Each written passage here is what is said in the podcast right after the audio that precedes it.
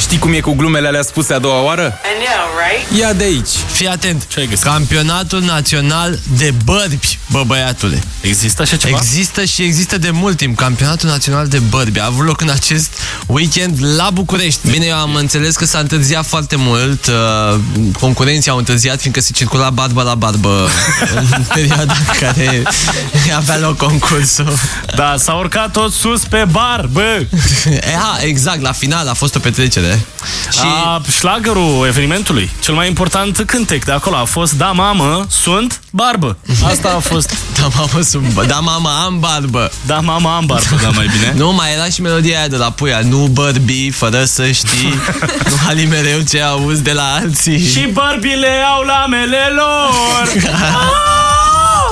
da, mă, nu, piesa aia. nu, Conect la concertat la final Are melodia aia, Barbă Mare Barbă, barbă, barbă, barbă, mare! Foarte Foarte frumos. dă-le, dă-le din dotare A mai fost și aia de la Moga, proaspătul tătic. Pe banii mei, pe mustața mea. Distrează-te odată cu Bogdan și Șurubel. Trezește-te și tu undeva între 7 și 10. Hai că poți! La Radio 21!